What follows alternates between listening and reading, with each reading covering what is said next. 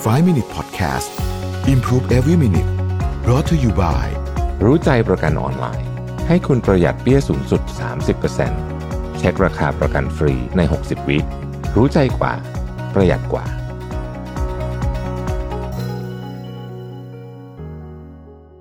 สวัสดีครับ 5 minutes นะครับ วันนี้เอาบทความที่ชื่อว่า seven question to ask before you buy your next self help book นะฮะจากโทมัสออปปองนะครับว่าก่อนจะอ่านหนังสือ self help เล่มต่อไปเนี่ยนะครับออลองถามคำถาม พวกนี้ก่อนก่อนจะซื้อเล่มต่อไปนะครับคำถามที่หนึ่งก็คือว่าหนังสือเล่มเนี้ย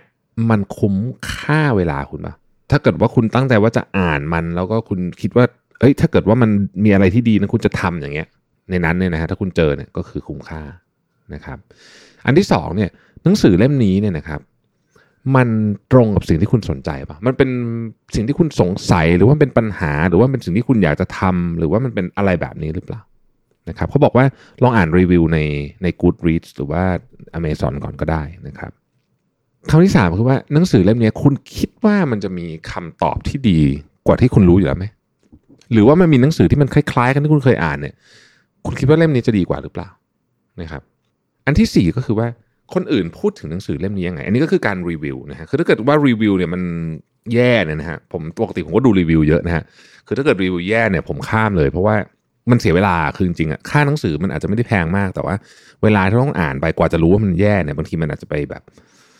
หมดไปหลายวันแล้วอะไรเงี้ยแทนที่จะได้อ่านหนังสือดีๆนะชีวิตคนเราก็อ่านหนังสือได้ไม่ได้เยอะมากอยู่แล้วนะครับเพราะฉะนั้นก็ไม่ควรจะอ่านหนังสือที่รีวิวไม่ดีเนาะ ข้อที่ 5 คืออะไรคือสิ่งที่คุณรู้สึกว่าหนังสือเล่มนี้แตกต่างจากเล่มอื่น เพราะถ้าเกิดว่ามันเหมือนเล่มอื่นหนังสือ self help มันมีเนื้อหาที่ค่อนข้างจะใกล้ๆกันอยู่แล้วใช่ไหมคำถามคือหนังสือเล่มนี้แตกต่างจากเล่มอื่นยังไงนะครับ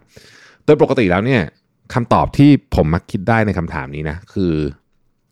ผู้เขียนอ่าบางคนเนี่ยเราชอบคือเราชอบคนนี้เขียน เพราะฉะนั้นเนี่ยหนังสือเล่มนี้ถึงเนื้อหาอาจจะไม่ไม่แตกต่างอะไรจากหนังสือเล่มอื่นแต่ว่าผู้เขียนเป็น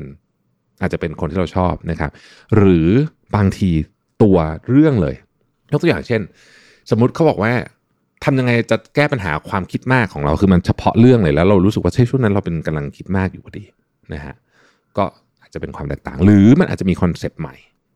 อ่าคอนเซปต์ใหม่เช่นนะครับสมมตินะมันอาจจะเป็นวิธีการบริหารจัดการสมองแบบใหม่ ที่ทำให้สมองคุณดีขึ้นภายใน 5 นาทีอะไรคุณรู้นะประมาณเนี้ยนะสมมตินะนี่ผมคิดเล่นๆเป็นคอนเซปต์ใหม่เฮ้ยเราไม่เคยได้ยินเรื่องนี้มาก่อนนะฮะหรือการฝึกความจำอ่านะฮะหรือว่าทำยังไงให้คุณเอ่อช่วยคนอื่นเติบโตได้มากขึ้นเลยอาจจะเป็น topic ที่เราไม่เคยไม่ไม่เคยรู้มาก่อนนะฮะอันนี้ก็ก็เป็นคำถามที่น่าสนใจนะครับ ข้อที่ 6 หนังสือเล่มนี้จะทำให้ฉันฉลาดขึ้นร่ำรวยมั่งคั่งขึ้น หรือว่ามีสุขภาพดีขึ้นไหมนะครับ ปกติแล้วอันเนี้ยคือหัวข้ออยู่แล้วนะครับ ถ้าเกิดว่าหนังสือเล่มนี้ดูแล้วมันมันสามารถจะตอบโจทย์เรื่องนี้ได้ก็โอเคนะฮะอันที่ 7 คือ เราจะอ่านหนังสือเล่มนี้หลายครั้งไหมนะครับ หลายคนบอกว่าโอ้โห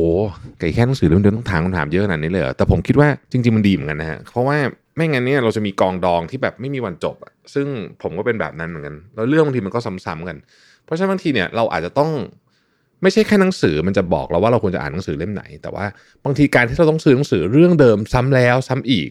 ผ่านเวลามาหลายปีห้าหกปีเนี่ยมันแปลว่าเรามีปัญหาเรื่องนั้นจริงๆ บางทีหนังสืออาจจะไม่พอเราอาจจะต้องหาวิธีการจัดการแบบอื่นไหมยกตัวอย่างเช่น ถ้าเราซื้อหนังสือที่เป็นตระกูลแบบโฟกัสอย่างเงี้ยนะฮะ